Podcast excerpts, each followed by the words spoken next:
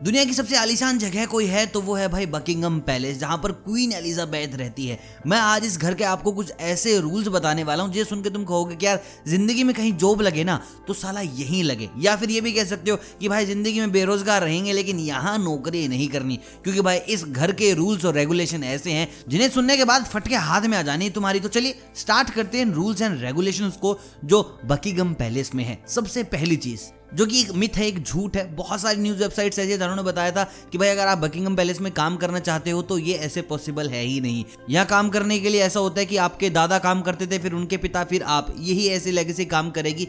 Normal इंसान यहाँ काम नहीं कर सकता। तो ये बिल्कुल झूठ है, ऐसा कुछ भी नहीं है। ऑफिशियल रॉयल फैमिली की वेबसाइट पर जाओ, वहाँ पर रिक्वायरमेंट आती रहती हैं कि भाई इन्हें ये बंदा चाहिए, इन्हें वो बंदा चाहिए, और वहाँ से आप इनकी फैमिली को ज्वाइन कर सकते हो एज ए सर्वेंट आप वहाँ पर काम करेंगे, मालिक बनने नहीं जा रहे। और कमाल की बात यह है, जब आप वहाँ पर एज ए सर्वेंट जाएँगे तो आपके चार वीक की ट्रेनिंग होगी। और चार वीक की ट्रेनिंग में आपको तीन वीक सिखाया जाएगा एक प्रॉपर डायलॉग्स की पूरी की पूरी बुक जिसे आप सिर्फ़ वही बोलेंगे। इम्प्रोवाइजेशन अलाउड नहीं इस घर के अंदर। मतलब कि तुम ये नहीं बोल सकते, यहाँ को वहाँ कहाँ को वहाँ मतलब कि जो स्पेसिफिक वर्ड है, वही बोलोगे। इम्प्रोवाइजेशन आप कर ही नहीं सकते। और भाई, जब आप वहाँ पर जॉब करने जाओगे तो आपको एक नॉन डिस्क्लोजर कॉन्ट्रैक्ट साइन करना पड़ेगा कि हम यहाँ की बातें बाहर नहीं बताएँगे। चुगल चोटी बिल्कुल भी अलाउड नहीं है यहाँ। देखिए, जो कुक जो शेफ खाना खिलाते हैं क्वीन को तो उनके लिए भी स्पेसिफिक डायलॉग आप ये नहीं बोल सकते कि your dinner is on the table ना ना ना ना फायर्ड ब्रो फायर्ड आप ये बोलेंगे your majesty dinner is serve तब जाकर वो खाना खाएँगे। अगर तुमने भाई गलती से भी कुछ और वर्ड बोल दिया तो तुम्हारी नौकरी समझो गई। देखिए, वैसे बताया जाता है कि क्वीन के पास किसी वक्त आठ कुत्ते हुआ करते थे, आठ के अलग अलग बोल हुआ करती थी, और हर कुत्ते को फ्रेश खाना खिलाया जाता था। ऐसे नहीं तुमने पेडिग्री खिला दिया, तुमने कोई और ब्रांड का खाना खिला दिया। सेफ़ स्पेसिफिक खाना बनाते थे, जिसमें होती थी खरगोश का मीट। खरगोश खाते थे वो? मतलब यार, कुत्तों की इतनी खातिरदारी होती थी जितनी और किसी की नहीं होती थी। और सिर्फ़ कुत्ते और घोड़े ही अलाउड हैं क्वीन के घर पे, और कोई जानवर अलाउड भी नहीं है। और देखिए, यहाँ पर अगर आप चाय बनाने वाले हैं तो आपको कई चीज़ों का ध्यान रखना पड़ेगा। जैसे कि अगर आप ग्रीन टी बना रहे हैं तो वो आप गर्म करेंगे 158 डिग्री सेल्सियस तक। और अगर आप इंग्लिश ब्रेकफास्ट टी बना रहे हैं तो उसको आप गर्म करेंगे 212 डिग्री सेल्सियस तक। और सबसे कमाल की बात यह है, अगर आप भाई मिल्क ऐड करना चाहते हैं तो वो सबसे लास्ट में होगा। ब्लैक टी बना रहे हैं तो पाँच मिनट में बनेगी।